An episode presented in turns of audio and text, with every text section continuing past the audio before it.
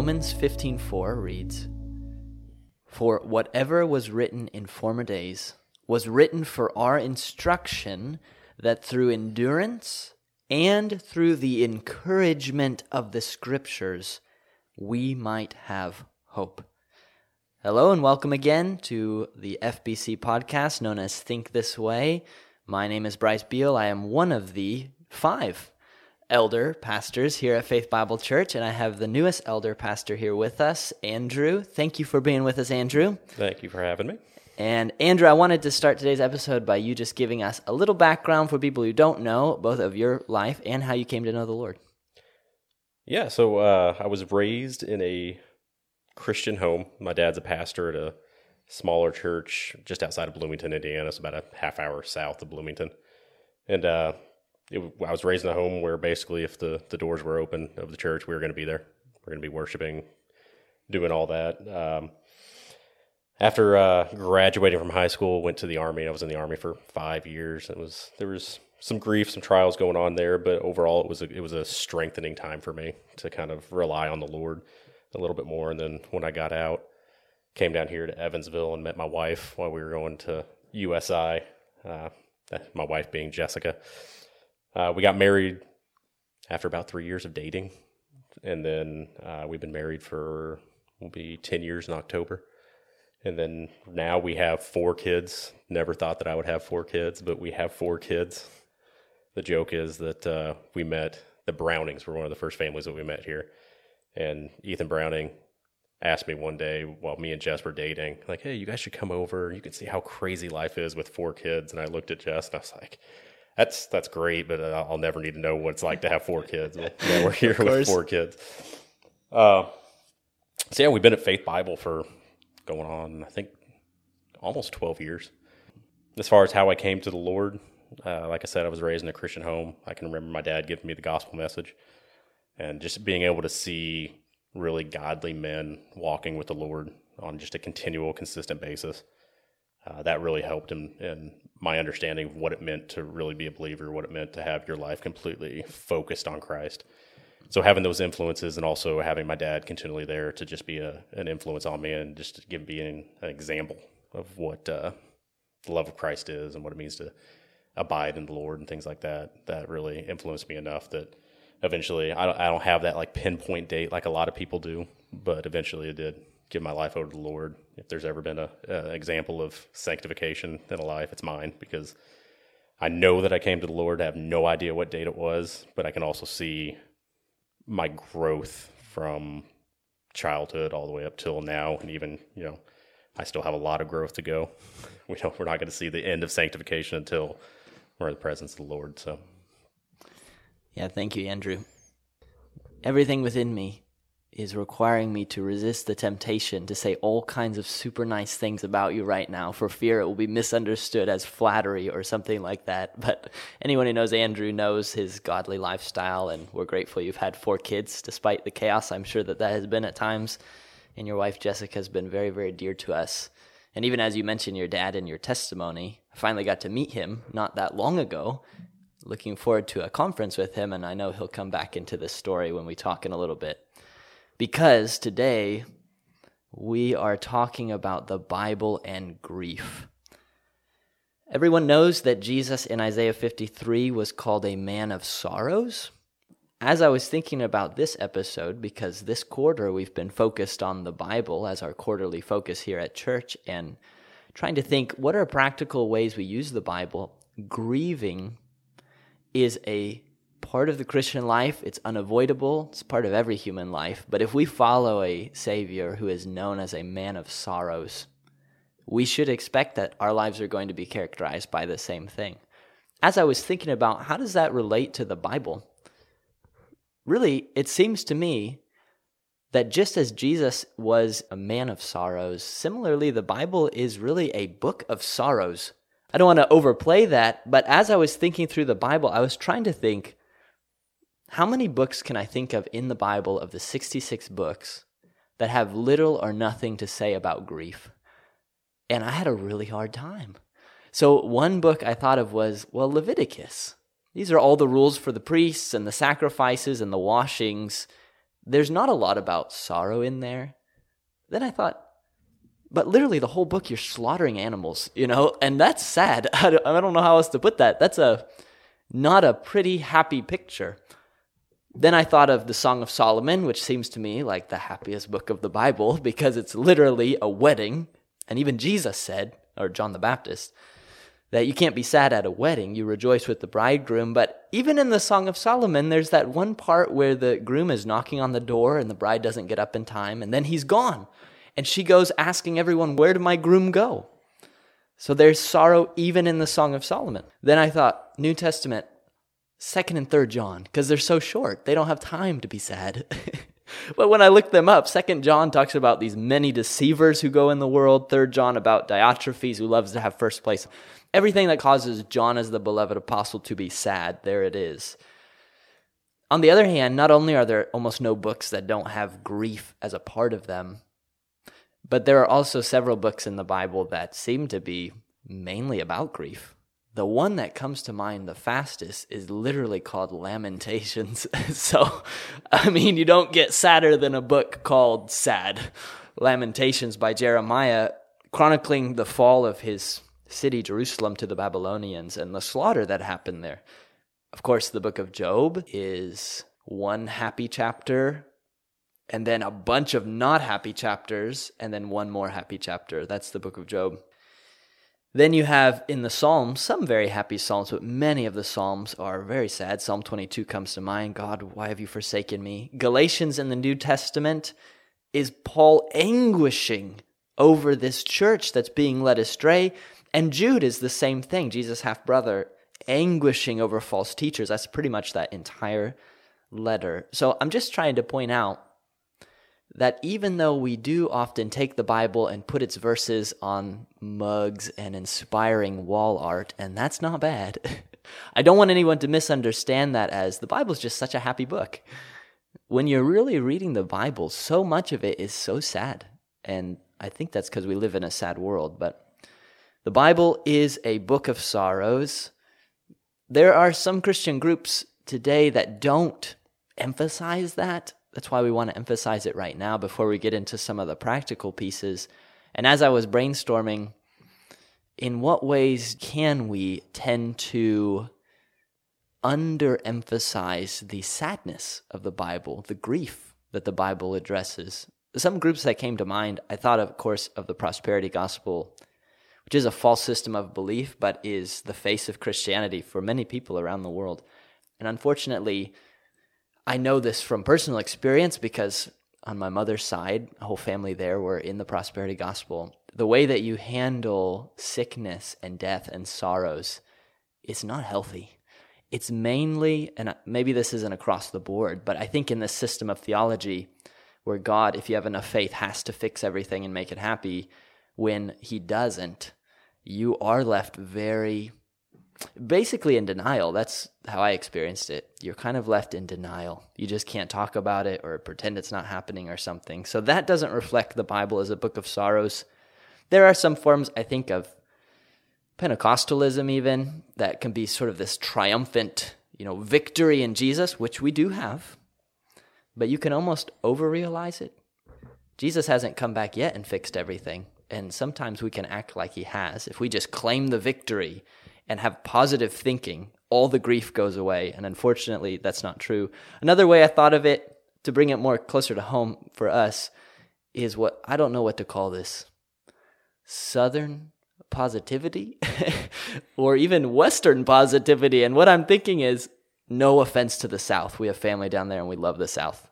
But, um, you know, you can come into a church in the South or not, and, you know, how are you doing, brother, in the hallway? Oh, bless the Lord, I'm doing great. How are you doing, brother? Oh, I'm doing better than I deserve. I'm just doing and and his marriage is falling apart and he's got cancer, you know, and he's not doing well spiritually. So that doesn't emphasize the fact that our Bible is a book of sorrows. It kind of denies it. Western, I'm just thinking like the Southern California, like everything's cool, everything's good. Similarly, can be a denial of sadness. Almost wants to imitate Hollywood and pretty everything up. And lastly, I think there's also a generational thing at play where previous generations, which have many, many strengths, for whatever reason, there has been at times a desire not really to talk about if we're struggling.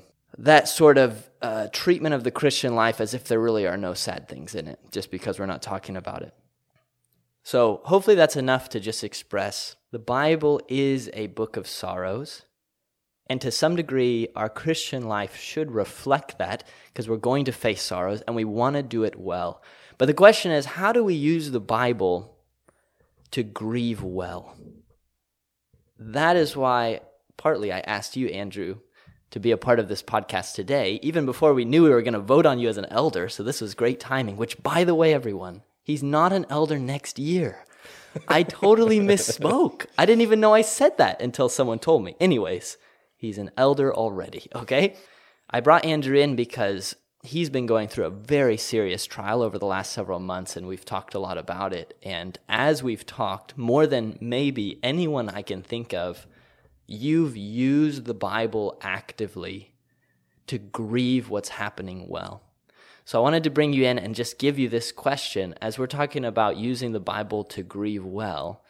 How have you seen that over the last several months as you've dealt with grief?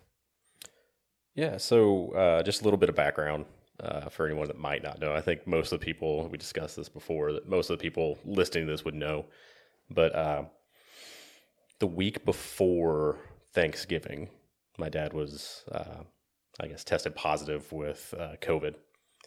None of us really thought anything about it. All like honestly, when he texted me that he was positive, I kind of brushed it off and said, "Well, enjoy your week off," kind of a, a thing. Well, he he didn't have a good week off. It was it was very rough on him to the point that eventually he had to be lifeline from his local hospital there in Bedford down here to Evansville. And long story short, he's now on his third bout of pneumonia. Uh, his immune system is so weak, the viruses that wouldn't even touch us are now just completely attacking him.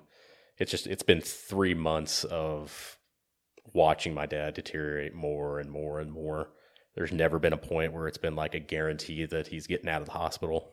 Uh, more often than not, it's been a, almost a guarantee that he's probably not going to. But throughout it all, one, I've been blessed enough to be surrounded by godly men and godly women that I mentioned this from the from the pulpit one time while we were, I was doing scripture reading that there's never been a point throughout this entire walk where someone's texted me like a friend of Job where it's been like, well, you need to do this and you need to do that. It's never been moments like that. It's always been moments of just genuine concern and genuine love of like, hey, how can we be praying for you? How can we provide for you?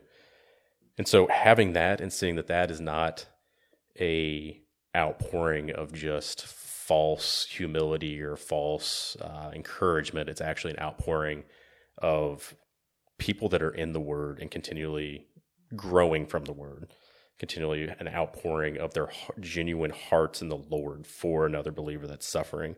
That's been one way that I've seen the Bible being used in grief from an outward perspective. From an inward perspective, the book of uh, Job and the book of Psalms, and recently a little bit of uh, First Kings in an odd way, have been huge encouragements to me because with Psalms you have those deep laments that you see so you have like Psalms 22, the famous, you know, my God, my God, why have you forsaken me? That one has probably been the strongest one that I've had so far because within that one, you have like this deep groaning, this very deep groaning of feeling genuine forsakenness from God. Like God has forgotten completely about the author. But very quickly after that, you also have him focusing on the goodness of God, and you have him focusing on the promises of God so you have this deep, genuine sorrow being presented by the author of that that psalm, and very quickly, him kind of shifting gears to make sure that his mind doesn't go too deep in his sorrow, but focuses on the Lord. And something else that I've taken comfort in that is within that psalm, you also have an understanding and a reminder that this is actually a, a prophecy and a foreshadowing of the one Savior that we need to to really take care of these sorrows. So you have Christ eventually saying this from the cross, "My God, my God, why have you forsaken me?" So within this one psalm, you have an example of how to come to the Lord with your sorrows. That you don't have to edit yourself. That's that's something I've always found humorous within myself because I, I do this all the time. In that I'm getting ready to pray, and I'll think about what I want to pray because oh I can't take I can't take this to the Lord as if the Lord doesn't hear my editing beforehand, and then go to the Lord in prayer. Whereas you see in a lot of the Psalms that you can take your genuine, deep, dark sorrows to the Lord. That's where you need to take it. But you need to take it with a heart of understanding that there are promises that you can also rest in, that you can also rely in. And in doing that, that's where you're going to find comfort. But another way that I've used this grief in the Bible is there's there's days when it's just so rough, it's so hard that it doesn't feel like you actually can pray. Like you're just so far in the pit that you don't even know what to pray or you don't even how to pray. What's great about the Bible is it says clearly in Romans that the Holy Spirit intercedes for you because we don't know what to pray. But on top of that, you can also go to the Psalms again and see these prayers that have already been written down that even the nation of Israel would use within their congregations. That you can you can just pray over the Psalms when you don't know what to pray. So the times that you're so deep in despair and sorrow, the Lord graciously has already provided us a way to stay in communion with Him. Yeah, those are all very good points, and I know you could elaborate on all of those for a, a million years, just about. Even you sharing about Psalm 22, because I do think about how this trial that you've gone through these last months, and everyone's trials are different, and some people will be listening with more severe trials than either of us have had, and others with less. But this has not been a lightweight trial, and it's been such a prolonged one. And when I think of Psalm 22 and the example you are of using, you're using that psalm. You're not just passively, like maybe in other seasons of life, you just kind of read it. It's part of your Bible reading plan, read it to get to Psalm 23, you know, because that's the good one. But when you're really suffering, it's amazing how Psalm 22 all of a sudden is like highlighted and bold. And you're making use of it by meditating on it. I mean, you're taking that and you're seeing in the Psalms a reflection of your own grief that you're feeling. And there's something about the Psalms being poetry. Even though you're not a major poetry type person, there's something about that emotive language that God believed needed and rightly should be a part of the worship of the church and the experience that we have. And even this when you talk about not editing your prayers, I think of Psalm 139 where he says, even before a word's on your tongue, mm-hmm. the Lord knows it all together. It reminds me of, I can't endorse this book in every part of it. It's been a little while since I read it, but there's a book called, I think it's The or uh, Praying Life by um, Miller, I think is his last name. But one thing that stood out to me in that book is he said, kind of to get at us, but he said, before we pray, it's really important you stop and worry first. And what he meant by that was don't give God your stale, artificial, like, oh, this is what God wants me to pray, so let's pray it. But stop and think, what are you really worried about right now? Because that's what the psalm the psalmist isn't, you know, he's he's completely focused on the grief that's consuming him. And just similarly as you're going through in those deep, deep places, like you can't just go thinking about everything else. This is pretty powerful stuff. So to be able to bring that to God instead of allowing it to drive you away from Him is a significant way you're using the psalm, which I really appreciate that. Andrew, I thank you again for being on here and sharing this. I hope it's helpful to people and that they will take relevant parts of Scripture when they are grieving, whatever they're grieving, and will take the Scriptures in hand and will genuinely use it as a way to process and work through their grief. This might not be something people are familiar with, whether they're part of one of the groups we talked about before where you kind of pretend that the grief's not there, or maybe there are others who, when they're dealing with grief, they just explode or they just clam up or they just start treating people poorly or they just ignore it or whatever it may be. This might not be the way you think about your grief, that you should go to the Bible, to the Psalms, to Job, and use that to process it. But even if you didn't think that way before, as of today onward, may God help you to think this way.